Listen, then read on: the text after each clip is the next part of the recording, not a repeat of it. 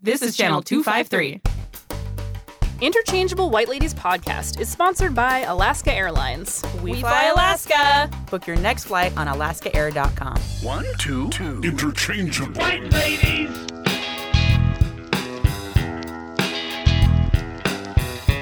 One, two, two. Interchangeable. White ladies. Inter- interchangeable. In- in- interchangeable. White ladies. Welcome to the Interchangeable White Ladies podcast. I'm Hope. I'm Annie. Today we are really excited. We have a special guest and we have a great essential question. We do have that as well. Um, our essential question today is what are white people doing wrong this time and how do we make it right? So our guest today is Danielle Stubblefield. Did I say that correctly? You did. Okay, great. Excellent. Um, she's a Seattle-based online and frontline protester, mostly focused on anti-racist work. You can also find her on Twitter, rounding up members of her own culture and race. So we're really excited today because Danielle has a lot of things about a lot of Yeah. things and can really help us be less basic, as our tagline is. Yeah, absolutely. So why don't we start with a little bit of like where you're from and Who what kind are of things you? Who are you? Okay, so um, I am Seattle based. I am the mother of three plus a bonus son.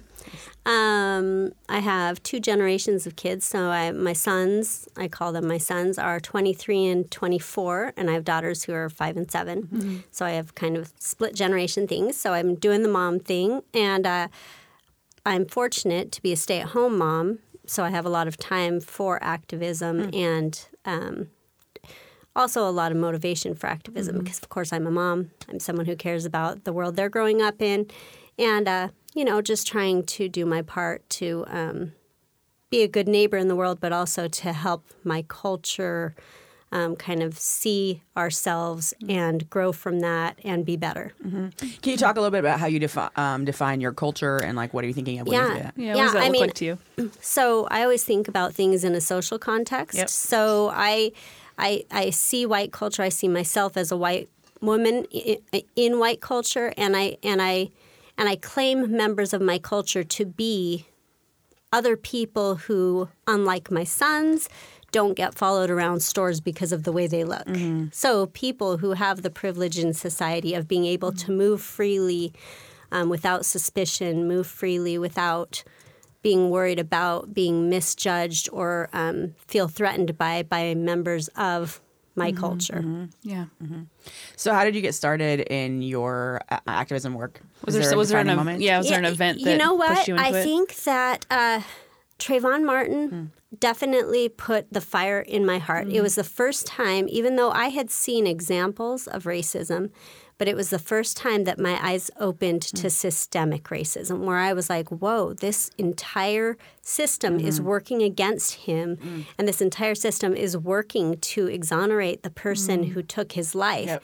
And I saw him as so innocent, and I saw his killer as so guilty, but yet I watched the system work in such a way, in such a um, uh, very tried and true and well-oiled way that I was hmm. like, "Wow, this is this is a hmm. thing." And that was the first time that my eyes opened. Now, it wasn't until Mike Brown was killed. I had just kind of started using Twitter. I wasn't. I didn't even really know its purpose. Yeah. But I was. But I was starting to use Twitter, and so when Mike Brown was killed, I I was just playing on Twitter that day, and I started seeing these things pop up and pretty soon I was very engrossed in it. And I and it was people who were literally on the front lines there people just standing there with their phones regular people people from that neighborhood videotaping what was going on.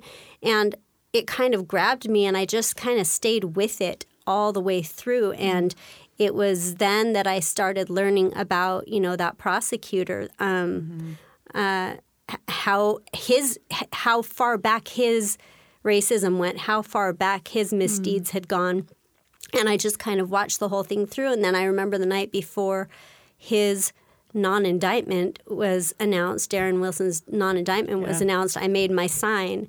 I still have that sign. The sign is bent and raggedy hmm. and and it's been added to I added to it and it, and I've reinforced it with duct tape but I've ever since that first protest that I really just left my house by myself, went downtown with my sign and and just said, "Hey, this is wrong," you know. And and ever since then, of course, there were there were that was not the first police killing. Right. That, of course, wasn't the last police killing, but that was the thing that got me off my couch mm-hmm. and got me downtown mm-hmm. and got me to risk, you know, my safety because of what I was seeing going mm-hmm. on. What'd your sign say? So the front part of it said it has a big enough, and then above that it says enough lives lost to racist cops, and then it was hashtag Ferguson because that was the original hashtag. It wasn't Black Yeah. Lives Matter, the, Right. the original hashtag. Yeah. And then I added to it uh, for the Tamir Rice protest, and the back of the sign now says in big bold letters, "Our whiteness is terrorizing humanity," and. Uh, you know, I get I get approached a lot about that. I get a lot of thumbs up. I get a lot of Other fingers up, probably. a, a lot of other fingers up. But Yeah. that's my sign, and you know, it's like I said, it's raggedy. It's kind of falling apart, but I just I'm determined to keep it because it's sadly still relevant. Yeah. both sides. Can you say that line again? It's just really powerful. Our whiteness. oh, our whiteness is terrorizing humanity. So how do you see that um, the most today? I guess if you were to pinpoint a couple things like 2018, this presidency, what are some of the ways that you see that? So I think that uh, when I think about whiteness, I think about like the. Um, I think about it in terms of the behaviors, but then also the system. So like the micro level and then the macro level. Um, what what the nails on the chalkboard for me is the micro level stuff. The stuff, the the whiteness, the bad behavior that I see in my daily life in the grocery store, wherever I see it, I see mm-hmm. these bad behaviors by my own culture. Now, of course, we can talk about the systemic stuff that is that is holding entire generations and mm. entire cultures of people back from owning property from mm. but but the things that in my daily life that I see are are you know the classic the the microaggressions. It's the when I see members of my own culture step up in front of a person of another culture mm, often black in deli lines hmm. oh oh I didn't see you Y- yeah mm-hmm. you know Yeah. Right. that kind of stuff those kind of things uh, I, I probably have a disproportionately anger angry reaction to that in public because it drives me crazy. We were recently at Starbucks, my friend and I, and we were sitting there having coffee, and she can always tell now when she sees this look on my eyes, she's like, "Oh shit." She's like, what did you She's notice? like, oh. so, so in this particular case, there was an Asian woman sitting over at a table of for probably six. She was sitting there alone. She had her laptop. She was kind of spread out. Well, this group comes in, four white people. And you can tell by the way they're looking over at her table, covet, coveting her table, Yeah. that they're that they're they're feeling more entitled to it. You know, they they mm. don't understand why this person Why is she in their took way. all six chairs for herself. Well, and- they just yeah. don't understand why this person is in the way of what they want to do. Right. It, it's an entitlement. It's it's a we want this and we're, we're deserving Mm-hmm. of this. So pretty soon, soon, I'm watching these people's faces, and they're going over and they slowly just start asking her, "Oh, can we take this chair? Can we take this?" And Mm. I see the woman is physically like she's getting visibly uptight and upset. She's really angry Yeah. about it. And finally, I just can't say, I can't not say something, you know? and so this kind of thing would be probably confusing from the outside because it looked all very just transactional, but it wasn't. It was Yep. it was white people feeling entitled to the space that they wanted, uh, trampling and infringing upon her personal space. And I do believe it's culturally related. I do believe that in that moment they saw her as somebody who was not going to speak up or who wasn't, you know, uh, wasn't going to stand up to their their little mini tyranny. Yeah. And so I had to speak up and say, "What are you guys doing? Like she's sitting there. Can you not see that she's sitting there? That's her table."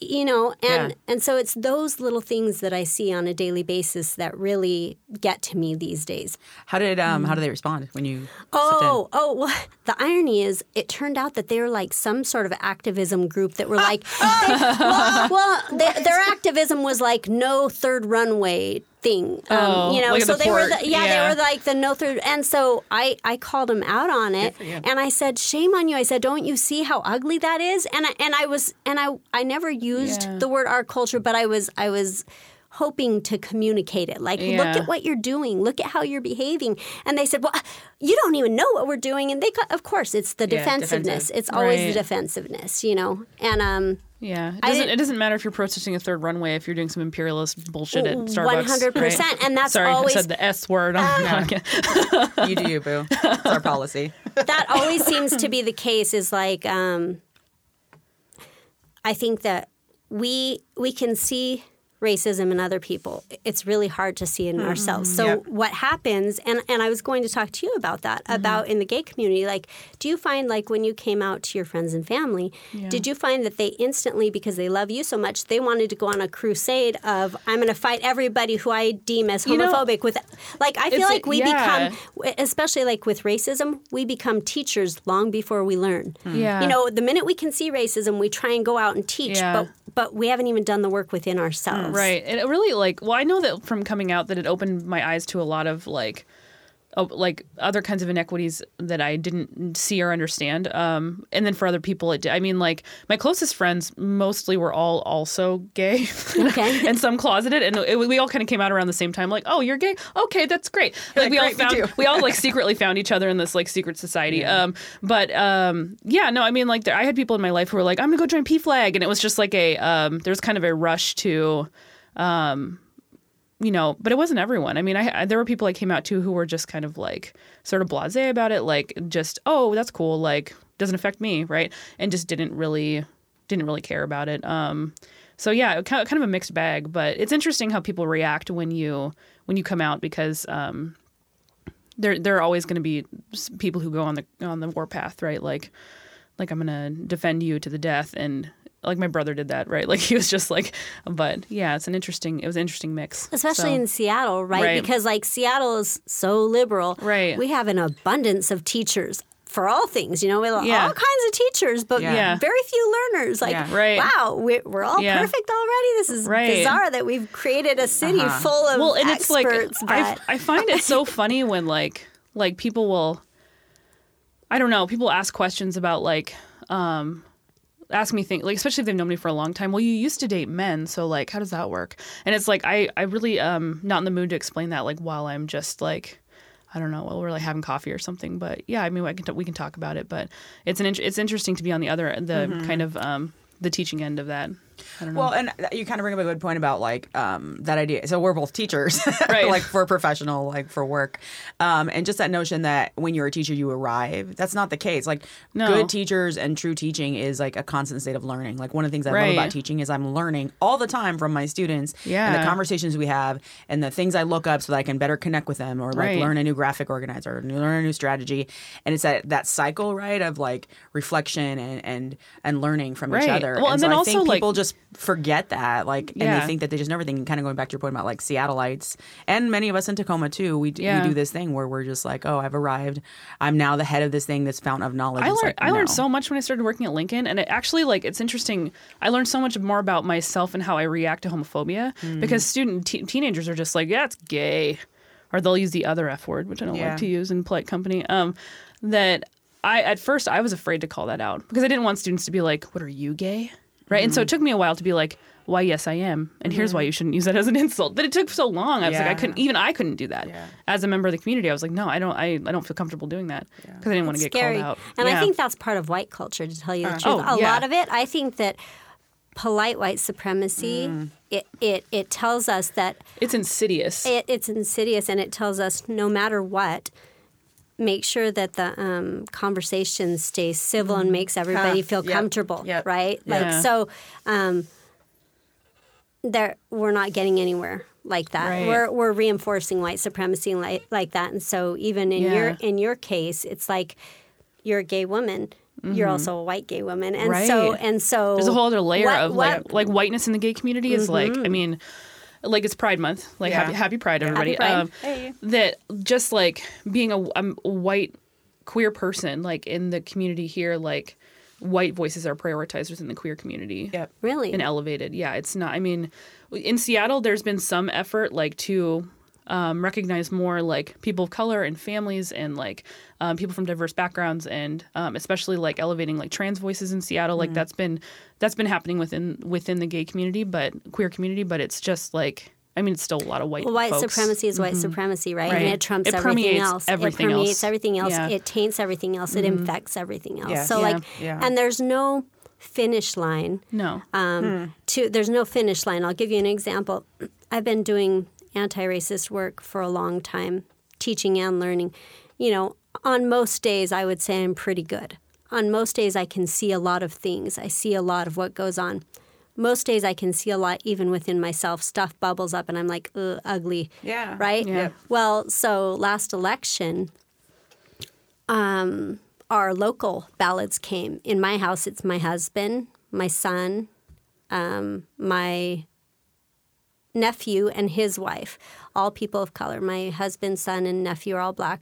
Um, niece is black and native.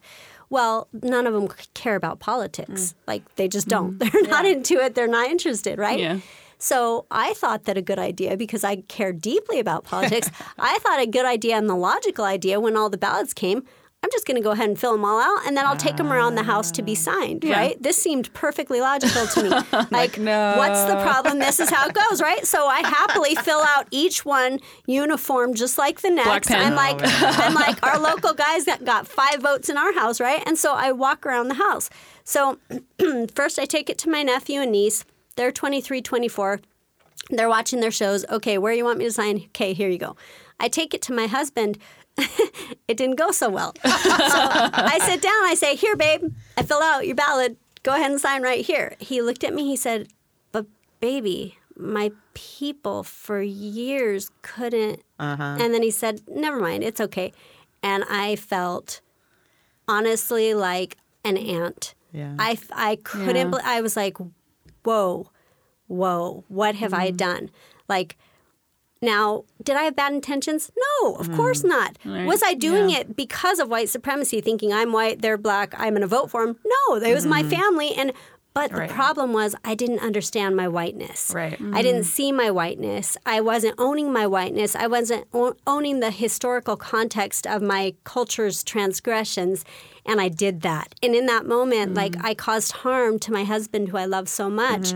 And I did the ugliest, ugliest thing. And it was such a learning moment where it was like, oh, I don't know anything. Like mm-hmm. back to the drawing mm-hmm. board because that, what's it all for if you're going to end up doing crap like that? You mm-hmm. know? So, like I said, there's no finish line. Um, we're all like dirty sponges that can clean up a mess, right? Yeah, like we can good. on any given day we can we can clean up the mess, but our sponge is severely tainted too. So like it's it's a it's kind of a um, balance of being an activist, kind of the having a zero tolerance policy for racism in my presence, but that has to include ourselves. Like for Yeah. me, I Yeah. had to step back and say, okay, and analyze that, and of course apologize. But in that moment, you also don't want to burden them with the over apology and make it be about you and make them Yeah. make you feel better about what you did. So Sure. A little white fragility thrown in yeah. So so I had to just sit with that um, that discomfort and think to myself like, hmm, who am I? Like, who do I want to be, and and how can I get a little more humble and slow down a, a bit and, and see myself a bit in this because Yeah. that's not going to work. Yeah. Well, what you're describing, I think, is um, really captured what a lot of interracial uh, relationships are like, especially white people and whatever the interracial part is there. And just that element of like reflection and when to, to not be a burden, but also be honest and own the nonsense and the like perpetuation of the systemic issues. And it's really complicated and it can be super messy. Um, can you talk a little bit more about how you come to this understanding around whiteness, or what do you think are some issues that like white people we need to understand better? Well, so one thing is uh, like when we own our whiteness, certain situations we can see through an entire new lens. So I was thinking about this example. I was thinking, okay, I'm a white woman. I'm sitting on a local bus, right? Uh, metro bus. I get on. The seat next to me is empty, so I set my purse there. I sit down, right? I come to the next stop. Uh, another group of passengers get on. Um, a person of color, we'll say a young black male, is heading toward me. So I lift up my purse, put it on my lap, so as to signal to that person that the seat is free. Okay, so if we stop there, we say, okay, I'm communicating the seat is free. What does he see when I grab my purse and put it on my lap? Yep. Okay, now this situation seems like it's cut and dry, right? Like, okay, this is just a misunderstanding. but if we back up a little bit, we can say, wait a minute. Why did I, the white person, feel entitled to spread out like that? Yep. Why mm. did I take up that seat with my purse in the first mm-hmm. place? If I had had the seat, the the purse on my lap, so as to leave the seat free, and if I owned my whiteness and owned the fact that that what it looks like when I grab my purse, what it can be mm-hmm. interpreted as, um, then I wouldn't have put my purse there to begin with. and mm-hmm. that's that's Yeah. the beginning point. The beginning point is not to think I'm doing right. something nice by grabbing my purse because also that changes the dynamic, right? We as white people love nothing more than congratulations, right? So and even if it's self congratulations, Yeah, like we are down with self. Look Yeah. at me, I just grabbed my purse and I don't mind you black young black male sitting next to me. Right. Look at me. So Yeah. now I'm even going to take it a step further. I'm going to talk to you. So Oh, where are you from? So now we're now we feel entitled to this conversation with this person who may or may not want to talk to us, but but deep within us, Yeah. this this is the this is the ugliness of white thought. This is how our thoughts. You guys know you're both Yeah. white. You Yeah, know how our culture is like. This is this is stuff that I don't. I think that it's something that's quite unique to white culture. Yeah. Like all of these little many intricacies of our thought patterns and and the many different layers of what we've had to do over the years to distance ourselves from our atrocities. We have all these little Yeah. mini techniques Right. that that if you just own your shit from the beginning, Yeah. if you if we just Yeah. own our whiteness from the beginning, we know that the correct answer is to sit down, put your purse on your on your lap, smile at passengers that get on and look straight the f ahead. You know, like you don't need to go through all that other stuff. And this is the constant this plays out constantly especially in Seattle because there's so many well-intended offenders. So many people who are stumbling into these to these situations well intended but just you know causing damage causing harm causing damage causing hmm. harm Does your do you think that that what you were just describing, like the bus situation, does it ever come into conflict with the um, it, like? Okay, so the example I'm thinking of is I have a friend on, who just posted on Facebook about how she was on a flight and there are two white men on either side of her and she's a white woman and that they took up both armrests and she mm-hmm. was in the middle seat mm-hmm. and it's this idea of like man spreading. So like with it for women like taking up space for I mean and I think specifically of like the 90s like vagina monologues, right? Like mm-hmm. women need to take up space, right? So there's this kind of like um but it's white women because feminism is like led by white women and so like for the most part and then you get like the third wave that's like there's some like pushback, right? But like which is really important, but it makes me wonder if there's um, for white women in particular is this there's a sort of balancing act between take up more space because feminism and then take up less space because out of like courtesy. Oh wow. Is that i don't know. does that that's cause interesting. I don't know. That's the first time i've i've had that thought Yeah. be cross my mind so i don't know. I haven't developed Yeah. that into I, I would say that there's some truth to it. And i I, I I don't think see that's the point is that I don't think it's unusual or, or abnormal to set your purse beside you if nobody's Yeah. sitting there, right? But Right. that's It's the action that's of the moving whole, it when- that's the whole point is if we own our whiteness, if we understand the his, historical context Sure. of that, if we understand our current misdeeds, if we understand ourselves and see ourselves as the culture we are, Yeah. we are a culture. We are one of many. We are not the most important. We take the first, biggest, best, and most of everything, but we are not the most important. We're one Right. of many. And when we see ourselves and reduce ourselves and see ourselves for actually the culture we are, okay, we had. We had 63,000 overdose deaths last year. Our culture is not doing too good. Those were white people. Okay, that's our Yeah. culture. Destroying themselves, destroying their families. That's what our culture is about. That defines Right. our culture. But because we have no positive cultural traditions, we also have this crazy inability to even see the the defining traits of our culture now or historically. So we don't even see ourselves as a culture. You know, my husband when he walks through through Fred Meyer, if he sees another man of color, they are doing the brother nod. Like they are Yeah. ma- meeting eyes. They're saying what's up. They're they're acknowledging each other Yeah. as a member of their culture. There's a camaraderie there. We do not have that. no there We- is a there's a gay head nod but it's a that's wonderful. it's a whole Hey, it's all different. it's a I'm down yeah. with the gay head nod, but but in general, we don't Yeah. have the camaraderie. No, we we don't feel don't. connected. In fact, Absolutely there's a not. deep distrust because we know on some Right. level we're born as these like little innocent babies, but Right. but it's very soon in our families that we start seeing things that we know in our core are not right, Sure, and we they're we- toxic. they're toxic, Yeah. and we develop a deep distrust, whether it's the sarcasm, the competitiveness, the the grasping for position, everything that, that actually defines our culture that we won't own and understand, all of those things are things that make us as little kids start to not trust e- members of our culture. Yeah, I think about a lot about like what we're talking about is white entitlement, right? That's Mm-hmm. ingrained and like raised. And part of that, like you're mentioning, goes back to some cultural values, right? So if we look at white cultural values around independence and not relying on other people and just like all these different elements, right? That distrust that's bred really early on. Absolutely. and so it's interesting to think about this is years of that, right? The systemic issues and passing it on generationally. And what that means in contrast to a lot of communities of color um, and internationally as well as locally. And, and those values are a bit different. Yeah. Quite a bit Interesting. So thinking about being from Seattle, I mean, you've mentioned a few times, and we kind of have joked on the show slash not Yeah. joked that um, white people in Seattle really like things like recycling, but are uh, not really that into Black lives or supporting other communities of color and just other issues that are happening. What are you seeing with that? Do you think that's true?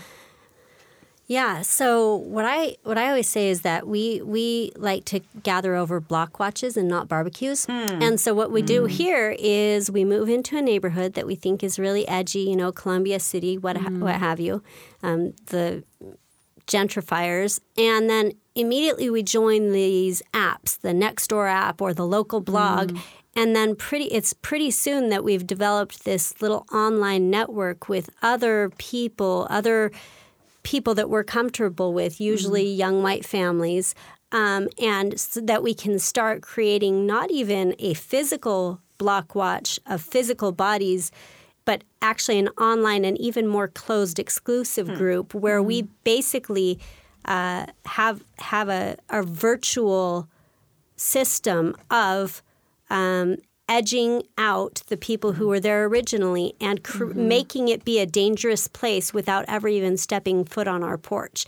And so we can change the tone of a neighborhood just by moving into that neighborhood and doing what we do, mm-hmm. talking how we talk, using our coded language, right? Mm-hmm. Seattle's very polite, so we don't use impolite racist words that you might find in other p- parts of the country, but our coded language, we understand it. White people understand coded language. White people understand um, words like inner city.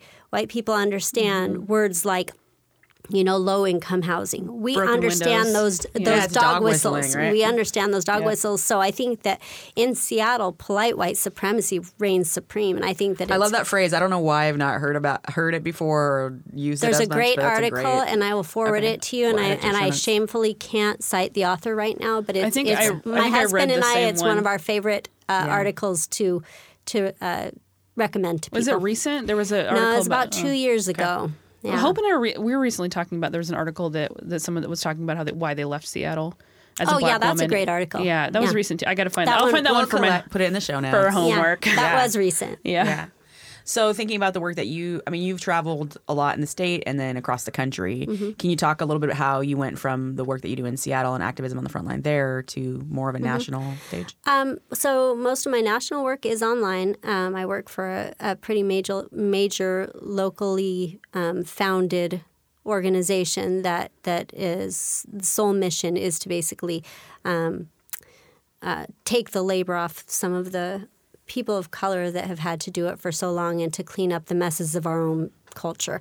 Um, I do most of the things that happen to me that I end up in situation wise are are just situations that I end up uh, stumbling into in my own personal life. And so I recently, or two years ago, I had a situation in Oregon happen, and this isn't this isn't a situation that just happens by chance. This is more of a a mindset of awareness where my eyes are open and I see what's happening and I'm going to speak up. And that can take on many different Yep. unpredictable predictable uh, connotations and turns. So this particular case in Oregon, I was at Nordstrom Rack and I was shopping with my daughter mm. who's 5 at the time.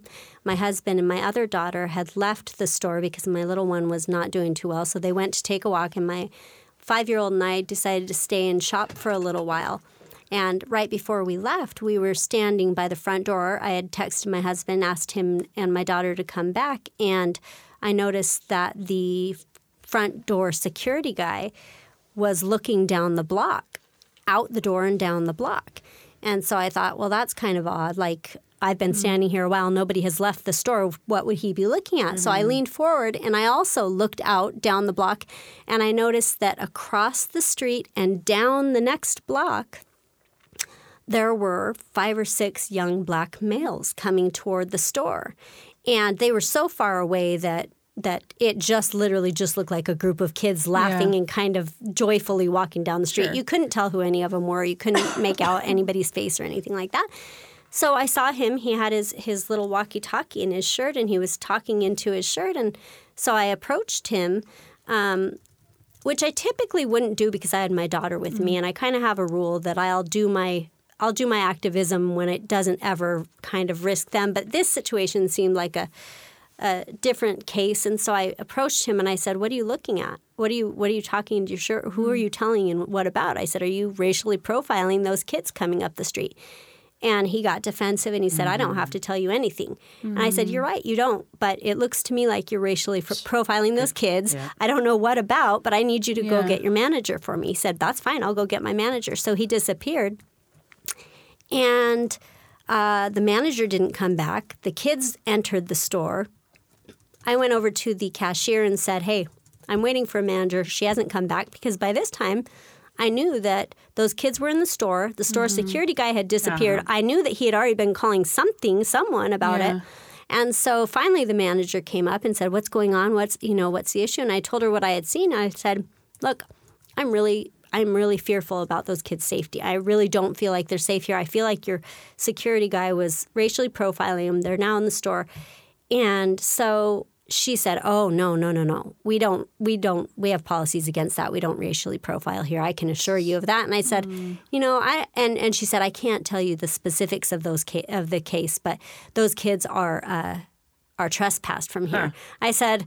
Wait, n- wait a minute. No, you let them in. They're in the store. Like they're in the store. They're not Yeah. trespassed from the store. They're in the store. They're currently First here. of all, they're currently here. Yeah. Second of all, there's no way that that security guard could have even known who any of those kids were. Like they were so far away Unless when he, ha- unless he has eyesight like a freaking hawk. He didn't have no. right. He didn't have binoculars. There was no way for him to know. Right. So, uh, you know, I, I talked to the manager for a few minutes. I, I say I'm really concerned about this. I don't feel like it's a safe situation for the kids. She she reassures me, no, they're fine. Just then, my husband and my other daughter get back to the store. So I, you know, I've got my two little kids. They're kind of both tired, hungry, grumpy. The manager saying, no, you're fine. Everything's fine. And I didn't really feel okay about it, but I said okay. And, you know, so we started to walk out the door. And right when I walked out the door, we took one step down the the curb into the uh, crosswalk, and three cop cars pull up, and I knew instantly, instantly what had happened, and and so I just told my husband take the girls and um, and keep walking, and he knows he knows what you know. By that time, he's he's known me long enough and seen me speak up enough that he knows that that probably I, I I understand the situation to be deeper than he may be just seeing on the surface right then. So Yeah. he and also he's a black man in America, so he pretty much knows Yeah. what that means Yeah. anyway. So he walks away with my daughters, and I go back in the store just as the police are coming back in the store. Two of the boys are in line to buy something. The rest of the boys are coming down the escalator, and I walk in, walk past the cops, just as the cops are pointing to the two in line, saying, Come on, you guys need to come outside. And so uh, in that moment, I just had to speak up and, and tell the boys quickly what I had seen, tell them I saw everything and I'm going to stay with you.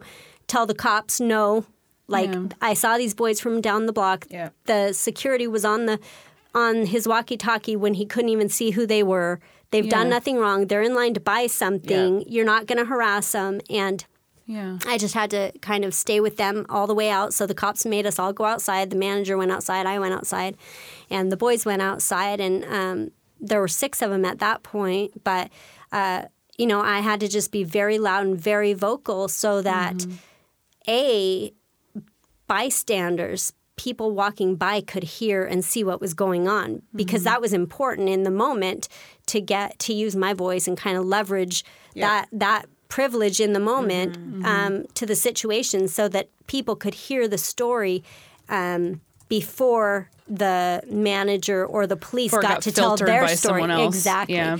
exactly and so uh, when um, in the end, the manager um, she lied and and said that she didn't even know who called the cops and Of course. and then Gotta she protect yourself. then she apologized to me and that was awful i was like why are you apologizing Why- to me yeah. she was trying to get me to come back in the store to apologize to me i said no you need to apologize to Yeah, them yeah. Yeah. she gave them a half-ass apology and then the whole thing kind of dissipated and then the boys and I walked down the block and sat down and I asked them if they would come down the block with me and sit at a Mm-hmm. smoothie shop so that we could like kind of debrief because the cops had gotten back in their cars but they were just circling the block. Like the boys were not safe. Yeah, they no were way. the the cops had been, you know, demoted in the moment and had a grudge now.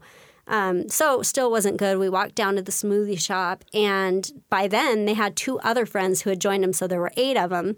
So we were trying to like debrief, kind of talk about everything, and they kind of told me um, how bad the Portland police are, how badly they're mistreated, how I've heard that about Portland, and I yeah, it's um especially the downtown police. Right. Apparently, uh, White Comfort is very protected down there, Yeah. and they just preliminarily uh, trespass all of the black youth down there, so they can't go in any of the stores. ridiculous. So, the, uh, yeah, it's a thing. Uh, Yeah. Who you know, I didn't know, even know It's like, about I know- Is there any I about there's, like, the- So we drove we drove the boys home. All eight of them hopped in our car. Um, one of them even sat on my lap in the front seat. We drove them all the way home, all the way across the bridge. Took them back to their neighborhood, and we've kept in touch with them. And they did call. They they got in touch with their teacher. They have a great teacher down in Portland at Roosevelt High School. I think a couple of them have graduated by now. They're not even at that school, but they had a great uh, teacher and advisor who helped them actually put together a, a public safety video or a public uh, service announcement video about racially profiling and the danger of it. Yeah. And then also, I think they did get in touch with um, um, some legal counsel, and I don't know where it ever went after Yeah. that. But You know, it's interesting. I was when you were telling that story, it reminded me of um, this happened in Federal Way at Denny's, and there Mm-hmm. this has been a problem with Denny's in uh, I mean all over the country, but asking young black men or black youth to pay for their meals Mm-hmm. before Yeah. before they get their food um, Mm-hmm. and as like a company policy. And um, there have been a few store and it's happened in multiple denny's. And then managers have said well that's just a policy you know of our store but it seems to be a corporate policy. So like these kind of like the kind of racial profiling. They don't do that to white customers. They don't do that and to not other only young that, people. they're completely, completely contradictory to data and evidence. Yes. Data Right, and right, evidence says Yeah. that the the the for for the past 10 years guess who steals the most like the number one um, demographic of person who steals is me Yeah. like a 42 year old Yeah. white woman Yeah. i'm you know and so i said that to the corporate office at nordstrom when i called them Sure. i said why am i not being followed around the Yeah. store? You why should you know i You should be following me. you know and so people people who you tell that to people will say well no here i'm gonna i'll show you on the fbi website. It says right here who who who the most charges. Yes of course. Guess who gets caught stealing? Guess who they're looking at to catch for stealing guess who they're prosecuting for stealing Right. so data is not always reflective of Yeah. you know when you're looking at arrest records when you're looking at these kind of things Yeah. these are not reflective of the of the truth but when you when you look at the scientific polls that get taken and stuff it's white women that are stealing Yeah. so it's like which data point are you looking at, Right. and which one um, is the most like what part of the story are we looking at? Right. Sure. Because I even think about that with people who have um, stereotypes around immigration and who overstays visa. It's white immigrants, like, but they quote unquote blend in or are less Canadian immigrants. part of that suspicion. Yeah. Yeah. there's a huge issue around Irish immigrants, Yeah. Canadian immigrants. I mean, there's like a lot of different Yeah. russian immigrants Right. that are coming over and having exactly, babies over here Mm-hmm. right? And generally, like Yeah. it's whiter and just more quote unquote normalized in the way that we talk about it.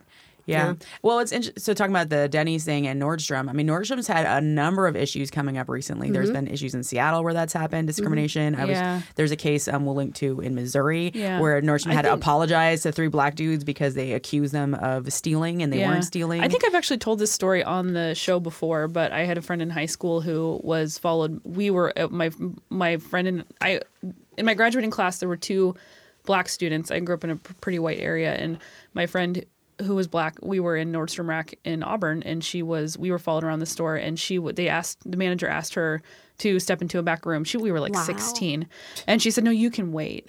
And I, I didn't know what to do. Like at the time, I was a dumbass kid. I was like, yeah, I will, I'll wait here. Um, and so it was like an hour. Um, and so they were trying to say that she had stolen something, and she emptied her bag on the table. She hadn't taken anything, and she was humiliated. She was sobbing when she came out, and I, you know, because I was stupid, and I was just like, well, I don't know what to do. Like I was like, I'm gonna get us picked up. Well, like it'll be okay, but I like it wasn't. It wasn't okay. Like there's nothing. There's no way to make it okay. Well, this is And it was quality of those. in Nordstrom rack. that, that is affecting quality of life. That's quality Yeah. of life Right. issues. And when you look at my son and my nephew were in high school. They were 16 years old, and I used to give them money to go grocery shopping. Sure. And after nine months of them shopping at the same store, same time, every week, customers, regular customers, um, on this night, on a Wednesday night, they were approached by store security and the manager and told that they have to leave.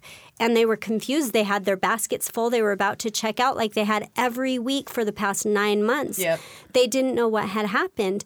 Apparently, the cashier from the week before had checked their receipt after they had already left and discovered that they that there was no what she called Tampico orange drink on their receipt. Well, no, there wasn't because it was QFC orange juice. That's what they had bought, right? But she had decided that they had stolen the oh jug of orange drink, and so she had waited until. So, so here's the irony: she knew they were going to be in the next week, so she knew them She to be waiting. regular customers. Well, and that's Yeah. intentional, right? That's diabolical. Absolutely, absolutely. And so, mm. so my boys were in that moment like. These are 16 year old young black males trying to do right. They've got a debit card, they've got grocery money loaded onto it. They're trying to enter the world of adulthood. The, they're trying to enter the world of responsibility. They're trying to learn what it means to be a good neighbor, a good Right. citizen, but they get locked out of Right. it. They get they get the door gets slammed in front of their face. So it's it's these these issues are not only injustice they're affecting mm. quality of life. They're they're affecting health of Yeah. people. These this where can that go besides rage or depression? Mm-hmm. When you're that young black male like my nephew like my son um, where does that injustice go besides rage or depression if you have no outlet to make a change? If you don't mm-hmm. have the personal power to make a change because you are the victim in the system what can you possibly do mm-hmm. except turn it inside it's awful. It's really awful. And and seeing seeing um just seeing especially my nephew because he has dark skin um, or my husband for that matter walk into a store and not be greeted or be looked at suspiciously or just not be treated like a valued customer like a valued you know somebody who's spending money in your store the the the experience of their life is so so greatly impacted by racism. It's it's it's amazing how we talk about the big instances of injustice and of course those are those are uh, raging fires that we have to talk about but the little things that chip away at the quality Yep. of life Yep. are um, to me it, uh, just as their family member it, it that's what breaks my heart and, Yeah. and makes me just um, rageful Well, Racism is like literally killing people, and Absolutely. There was I was just thinking about there's an online forum Tacoma Roots I'm part of, and recently there's been some posts around around that particular issue, um, racism as killing people and as uh, like with the health impact specifically, right? Not Yeah. not only um, with Not like, just explicit brutality, right? physical Yeah, violence, yeah. but with like the long term health effects of We'll like um we'll link to some of that stuff because I think it's important for listeners to read. We have to take a quick break and yeah, then um, we'll good. come back. Okay. Let's see who our sponsor is today. It's Channel 253. That's odd. Aren't we part of Channel 253? We're advertising on our own network. Yes, Annie, we are. Like Nerd Farmer, Move to Tacoma, Citizen Tacoma, and all the other shows. I mean, the reason we're taking a moment of your time is to tell you that Channel 253 has started a membership program. So listeners can be card carrying members of Channel 253. I don't know what card carrying, I mean, that's doing the most, but they can join and support this podcast and all of our other shows. Why are we asking people to join? I thought we were all rolling around in that sweet, sweet podcast advertising money. Well, that sweet, sweet podcast advertising revenue doesn't pay all of our bills. And for some of what we do, you know, like the free Adult Civics happy hour event, it doesn't cover any of it.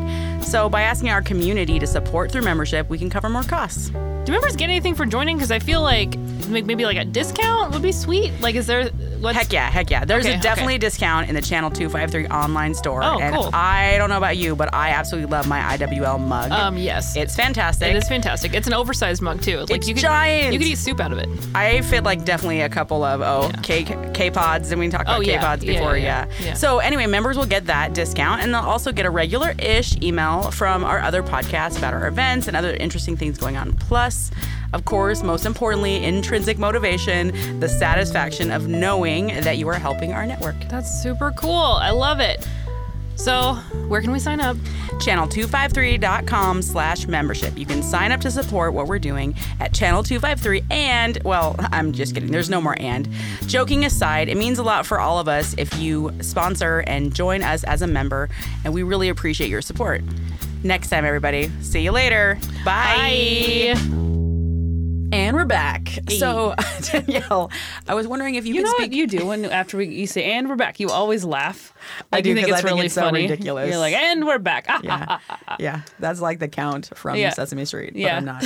Um, so I was wondering if you could speak a little bit to like when, um, how do you know when to step in, when not to? I hear a lot of white folks and in the conversations I'm having with white people, especially white women, um, talking about, oh well, I don't want to come across in this particular way. What about my own safety? I don't want to like. There's everything from like I'm worried about my own personal physical safety to like I don't want to be the white savior to also just being like I don't know what to do, so I'm not going to do anything.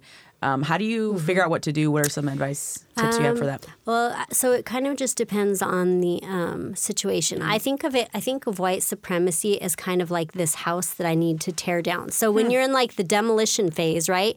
You just take the hammer and you just tear shit up. Like that's what you do, right? yeah. So to me, if I'm just dealing with a white person one on one, and this is a white person that that I'm not at all going to have any chance of of breaking through to.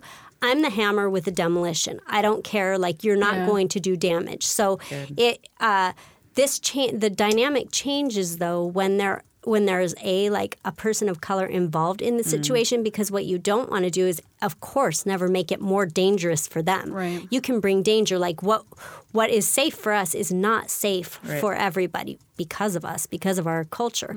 So if it's just one on one like uh, I try to, I say I have a zero tolerance policy for racism in my presence. Um, so if I witness racism, I'm going to speak up. There's, I make mistakes. You're going to make mistakes. Everybody makes mistakes. But the pro- what we're trying to do is interrupt and disrupt Right. white supremacy. Right. We're trying to tear down a system that is that is killing people and um, just ruining the world. So in that case, but but then there are finer times and littler times that that I think more of it is like putting up fine mosaic tiles in the kitchen, you know, where mm-hmm. you have to do a lot more tender, gentle work. And you know, when you're dealing with youth, youth, or when my kids are around, when my mm. kids, my little kids, are with me, and I'm having to confront a situation that I can't walk away from. In those moments, I have to realize I've got you know, little people who I have to keep safe at the same time that I'm confronting this. For me, it happens a lot in um, social situations like uh, grocery stores, parks, local parks. There's just Yeah. different things like that. Um, because my kids are mixed race, I I deal a lot personally with the oh my gosh look at your girl's hair you guys have the best hair in the grocery store you know people approaching my mm. children So we have a shame bell. We haven't rang it yet this episode. I'm just going to do that. So Okay. basically, it's like you. whenever you feel like it's a tragic situation. Thank you. Or the Shame. lady, or the lady in Trader Joe's. feel free to grab it, by the way. Yeah, You can- thank you. The lady in Trader Joe's who came up and asked me, "Did you adopt them?" Oh, yeah. When my kids were old enough to know what it meant, so not good. Shame, lady. Yes, yeah, Yeah, that's awful. Shame on you. Um, Um, so you know, I deal with it. I deal with a lot of uh, intracultural Mm. uh, conversations and confrontations when it comes to racism. But then I also deal with a lot of like advocate on behalf of my family Yeah. type stuff. So um, yeah, it's a big, broad range of things.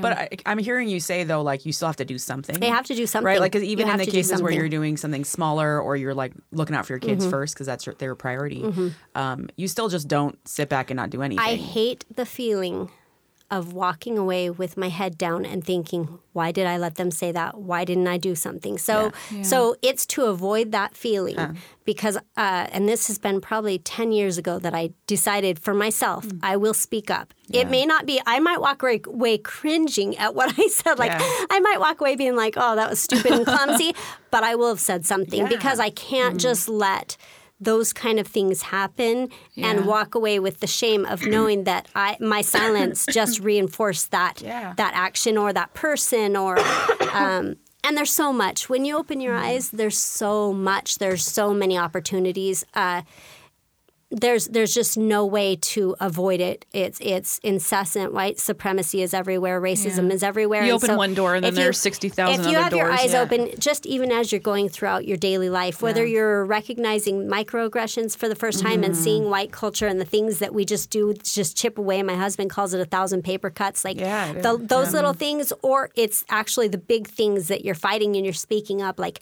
I for sure call call call call. I take it upon myself. I don't wait for some social movement to tell me hey guys we're all calling this congressman.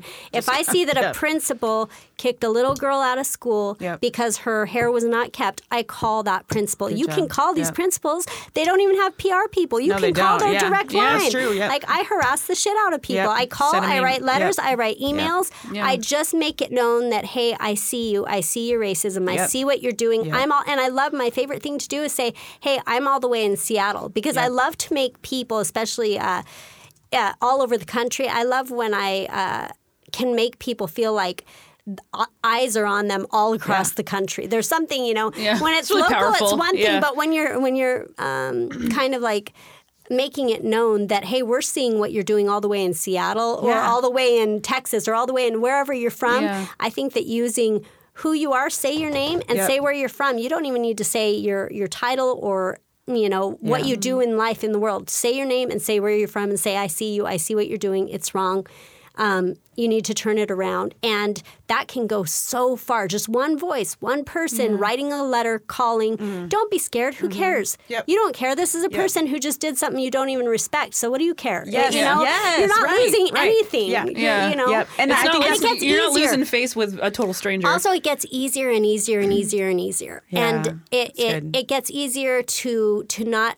Uh, Get it gets easier to fight dispassionately. Not that you don't have passion for it, but to fight dispassionately so that like it becomes routine. so that- well, it, it just Yeah. becomes routine. It's what you do. Yeah. Like you're you're going to that day. You're going to go grocery shopping. You're going to you know mop your kitchen floor, and you're Yeah. going to fight racism if you see it. Yeah. That's that's Yes. what you do. Like Yeah. that's just who you are. Yeah. You're Right. going to do that. Yeah. and you I feel like uh, it's almost like that. There's a little bit of a there's a little bit of a detachment there that you need to have in order to make it routine, right? Like well, to make it you a start habit. to see the same things over and over, right? Yeah. So, like the thing about Yeah. it is, is I call them racism alibis, right? Yeah. So you accuse someone of racism, they say, "Oh no, I'm not racist because," and then they name their racism alibi. So they say, "I have black friends."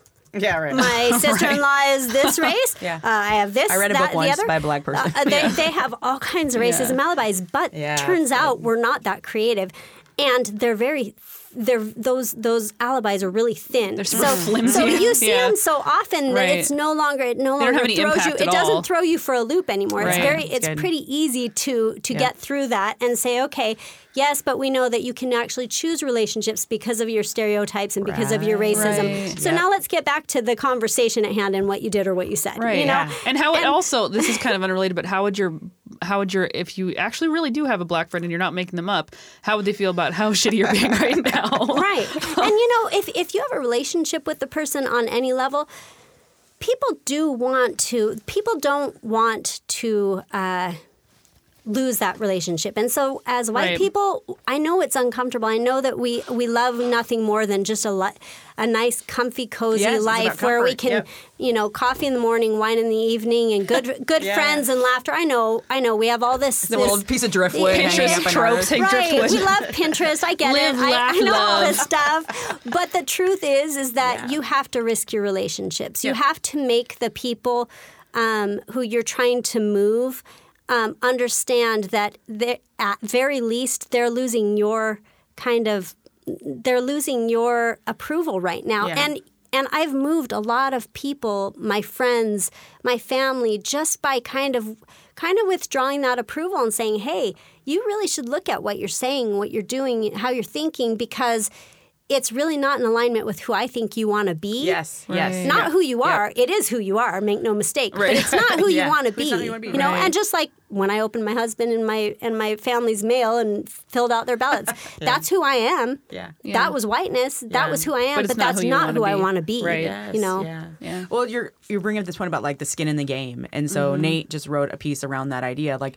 white people, we need to realize that we have skin in the game. Like, racism affects us too, and all these injustices are poisonous to us as well, and we have to be willing to risk.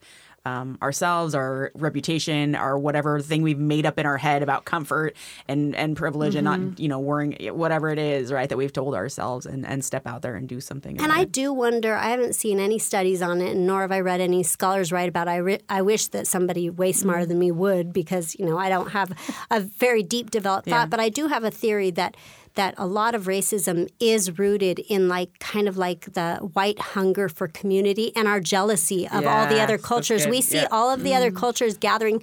We don't even understand it. I can remember a time, you know, I grew up in Wyoming. I grew up in Casper, Wyoming. I didn't see a black person in person until I was 14 and I moved to Seattle.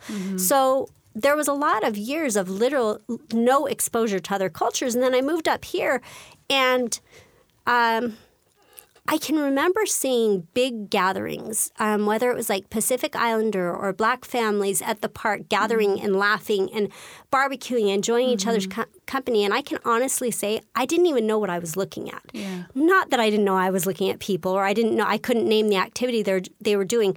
I couldn't wrap my head around the the, this community, this idea, this sense of community, mm-hmm. you know, and I wonder how much of white culture, what we really need is like we need community. We need to we need to um, start to create some camaraderie and some positive cultural traditions so that we're not just trying to tear down everybody else's Yeah. uh, joy. I wonder- like, I we hate it- black joy. I don't know why it is, but like all of these incidences, these anti-black incidences that we keep seeing happening. Yeah. If you look at like, of course, the the common theme throughout all of them is racism, but it's also like this this just how much white people hate black joy, Mm. and what. I can only surmise that it's jealousy. I can't figure out why it is that you know hate ladies ladies happy, laughing right. on a Napa uh, uh, book club wine tour, ladies laughing Yeah. and enjoying wine. Why would that? That why would that offend the Yeah. the other per- people on Sure. that the white people on that train? The only reason it would offend you is if they were doing something you didn't understand and you didn't have. Yes, It's the joy. same thing with like the all the white people that showed up at um, the showings of Black Panther, right? And we're like making up Right, nonsense around um, like getting beat up or just like why are people so uh, happy about this movie? You know, like it's not real. Right. Wakanda's not a real place, and it's like why are you right. trying to Why do you like, hate stop- it so just much? Stop. Yeah. Right, but it but, to- it, it goes point about deep. It's racism, not yeah. just pettiness. They're not just being petty. It's like a deep seated envy. And you know what's weird about when white people do have these kind of like gatherings? It's like um, it's uh, there's we're so clumsy about it. Like there's sort of like the um, okay, like white supremacists, for example, like are extremely clumsy about like okay, let's get together and like pride in whiteness, but it, it, it goes in this other direction that's just like wait, whoa, that's not like that's that's No. not what it looks like, No. right? Or And like we, yeah, we yeah. could never we could never draw any sort of comparison between like a Klan rally and a Absolutely black family not. barbecue. Not this all, is yeah. Absolutely like, not. This And that's is what I'm not saying. the Like, same like white people, white people are so like Yeah. so shitty at having communities that like when they do it, it's like no, you're fucking doing it wrong. Like sorry, oh my, but sorry, really- Sarah said but like word. I Can you bleep that out, Doug? My bad. we gather over block watches. So we get together, and what do we do? Right. So all the neighbors Yeah. get together, and we talk about the other neighbor who's not there, who we suspect his son might be a thief, right? Yeah, Yeah. it's we're like not the having- neighborhood watch. We're not laughing. And you know, the neighborhood watches are the forerunners, and slave patrols are the forerunners of modern police departments.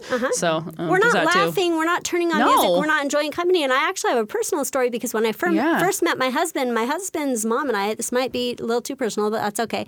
Uh, my husband's mom and I, uh, when we first met, you know, she really did not take too kindly to me. And she had these, Mm. these complaints about me that were like you ask too many questions. You Uh-huh. just you show up to to the family gatherings and you sit there and you just you know you stick to yourself or you have a conversation with one person Like a cultural anthropologist. Right. Okay, so so at the time I was like, yeah. what kind of person doesn't like? I'm just trying to get to know people. Like, what's the problem, right? I didn't understand my whiteness. I didn't understand that she Yeah. didn't appreciate the interviews that I was conducting around the room. You know, Yeah. but w- as white people, you know, Debbie Irving in her book Mm. Waking Up White talks about boxes and ladders. That's what white people do, right? We Right. we meet you and we want to be able to either put you in a box. Yep. Yeah. And, and Yep. understand you, or we want to climb above you. So we we have ladders.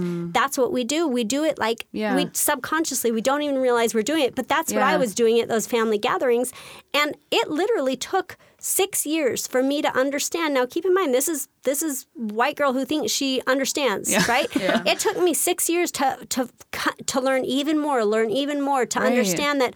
Oh, of course, of course that like that's awful of me. Why am I coming into their cultural gathering Yeah. and acting so white and like like Yeah. why am I behaving that way? Like the the social standard there is you go you enjoy the good food you enjoy the good music Right. you Yeah. you bond with people on a on a on a community level but you don't ask people like how their job's going and then Personal want to like you don't do these emotional Yeah. drive-bys on people it's not nice like you don't ambush Yeah. people with with your whiteness you don't do that Yeah. right Well, as you're, as you're talking to, I keep thinking about this going back to like uh, English speaking, right? So like uh, rooted in colonialism to me, and rooted in like the Anglo Anglo specifically. Yeah. Like, and I think about this as a, a American problem in particular. Like, I think not uniquely American, but I, I was thinking about other like white cultures that are not English speaking, and how there Yeah. are these spaces where you have community, and it just looks a bit different. But it also is like parallel. We just kind of forgotten that in the United States, or we it's not part. It's not ingrained. It's like not Right. was brought over. I guess when we took over things, instead it was a colonialism, the white supremacy.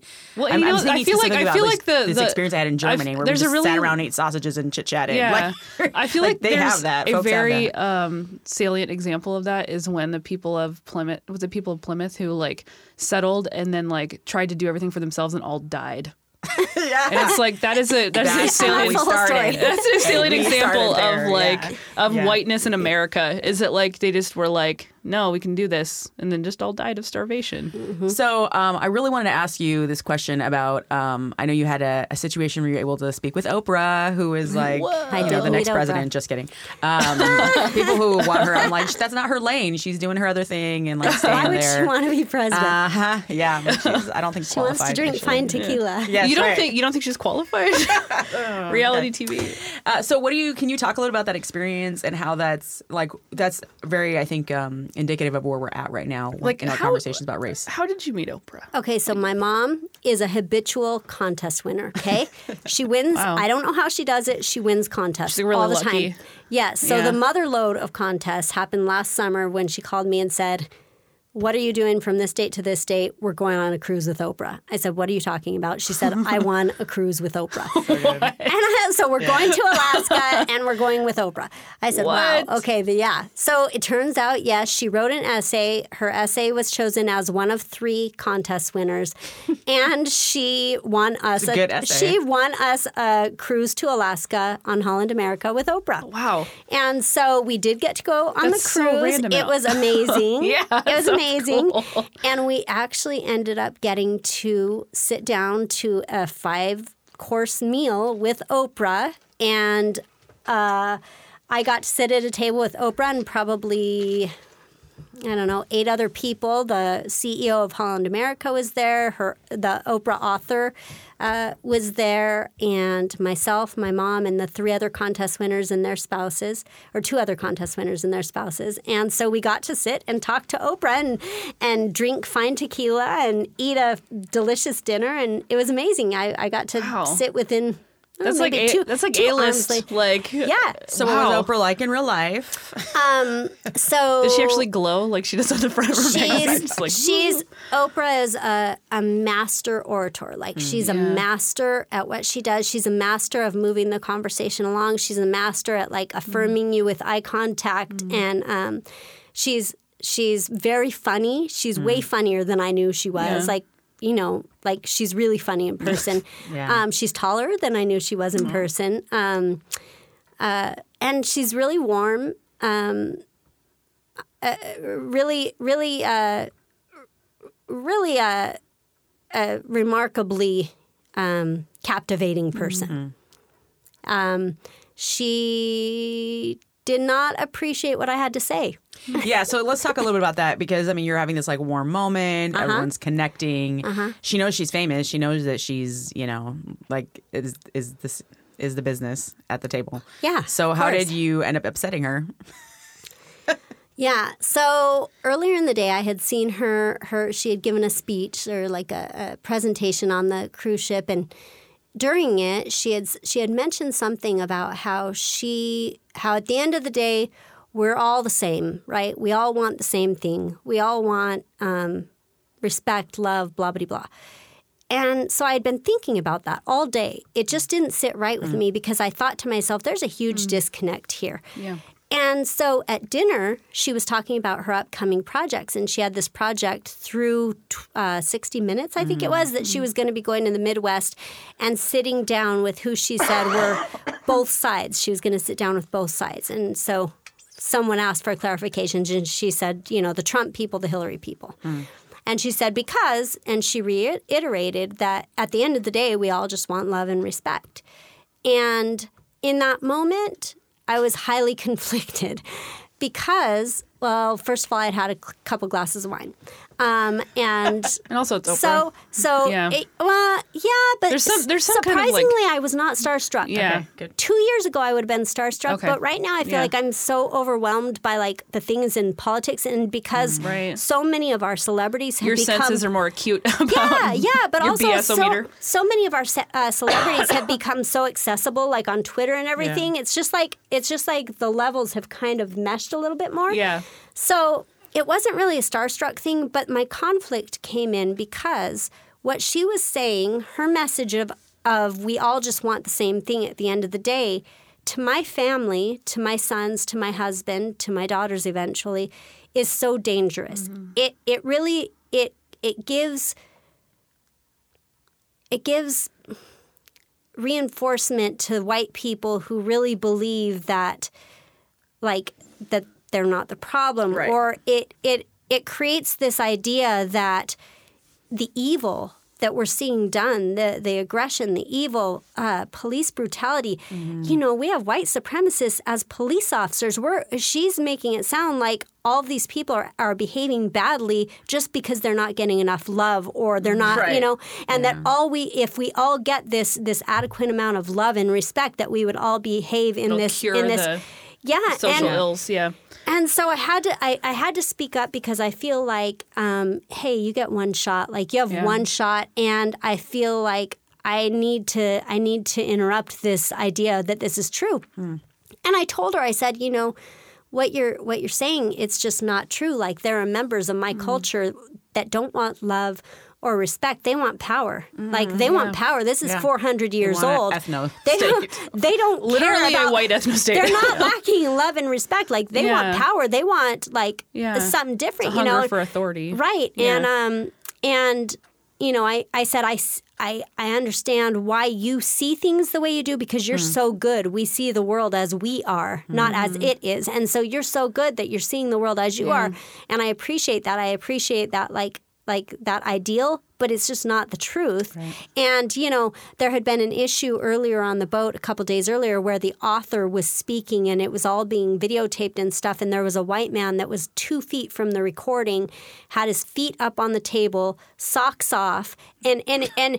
And feet up on the table, socks off, had his magazine and his coffee, and, and showed no respect to what was happening just behind his chair, where there was a, a nationally acclaimed author, you know, all kinds of things. Like it, it was a it was a pretty big deal, but he felt so entitled and so big in that world that he could behave as though he was in his living room at home. Yeah. Right, right. And um but also white spreading, you know, just like the way he was acting. Yeah. And so I I just said to Oprah, you know, I said until Lorenzo, who was the husband of one of the um, of one of the contest winners who was sitting to Oprah's left. I said until Lorenzo could feel comfortable like that in that environment, um, our world is not just comprised of people who all want the same thing. You know, there's there's some some deeply rooted problems here Yeah. that that actually come down to the core of who we are as uh, in my case, white culture, like who we are as a culture. I'm telling you, my culture has some evils. This is not just lack of love. Right. Yeah. And so it was very hard for me because it it,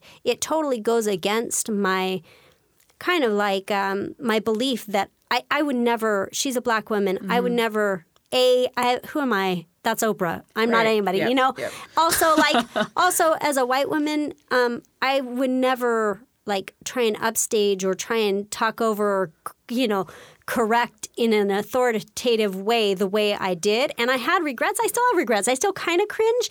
But at the same time, I was like, no, you know, I think that everything that's happened since that cruise, that was last July, I still think to myself, examples come up all the time that just reinforce my belief of what I said to her. And I wonder sometimes, I mean, she's, uh, you know, again, who am I? I'm no one. She's Oprah. But I do wonder if she ever thinks. She about, to think about it. because that was her first trip to Alaska and it was a cruise and, and that was a very intimate little dinner. I ever I wonder if she ever thinks when she sees some Mm. of the things, some of the headlines in the news and some of the at- atrocities that are being committed by white men in our culture and white women, Betsy DeVos. Um, we know wonder- we know Betsy DeVos. Oh yes, you guys do.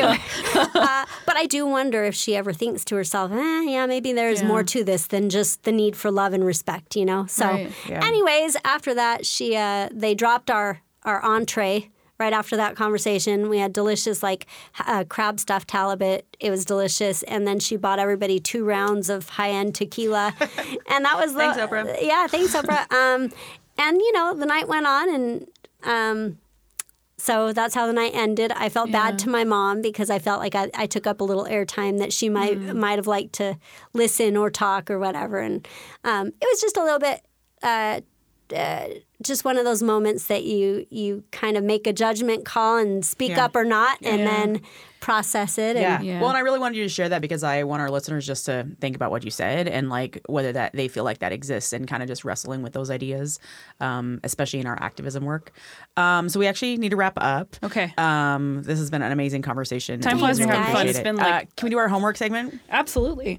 Do your fudging homework. interchangeable, White ladies. So in this segment, uh, we put out recommendations, action items, things people should read. Uh, Danielle, do you have something that you think our listeners Mm. Should do and read? Love Michael Bennett's new book, stuff that makes white people uncomfortable, or things that make white people stuff. Link to things, things I think Yeah. that make white people uncomfortable. He's actually going to be in Seattle June eighteenth. Oh, cool. Um, and so if you, it's a good time to pick up that book. The book is it does talk about uh, social justice. It also has a tremendous amount of tender stories about him and his brother. He talk it's it's it has very stories full of grace and forgiveness. It's just mm. such a well-rounded, wonderful, wonderful book, and it's mm. a short, quick, good read. So Nice. That's what I recommend right now. Great. Annie? sounds great. So the article we were talking about earlier, I found it. It's called "Seattle's Inability to Address Its Whiteness Problem Made Me Say Goodbye for Good" by Sonia Green. And I read this, and it was it had a really big impact on me in terms of thinking about um, racism in the Pacific Northwest and what that looks like historically, what it looks like now, um, what the impact it has on people every day, people of color every day. Um, and then yeah, so just go read it. It's really good. It's, it's a short, quick read, but it's it's definitely worth checking out.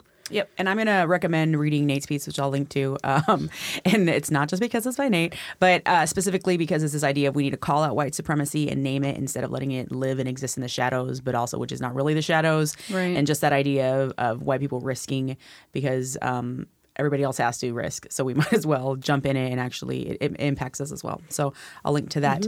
If people want to get a hold of you or follow up with some of the things you've said, is there a way for them to do that on the socials or email or? Uh, so my personal Twitter account is Stubbs Crew, S T U B B S C R E W. okay. Um, I think that'd be the easiest. Yeah. All right. Um, thank you so much for coming on the show. Thank and you. again, Really thanks for appreciate listening, it. everybody. Thanks, guys. Bye.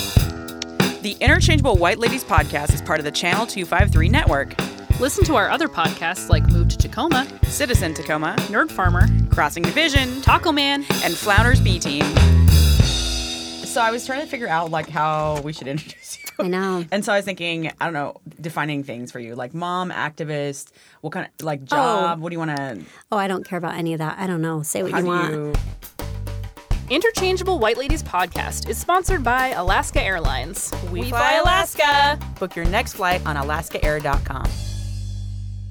This is Channel 253.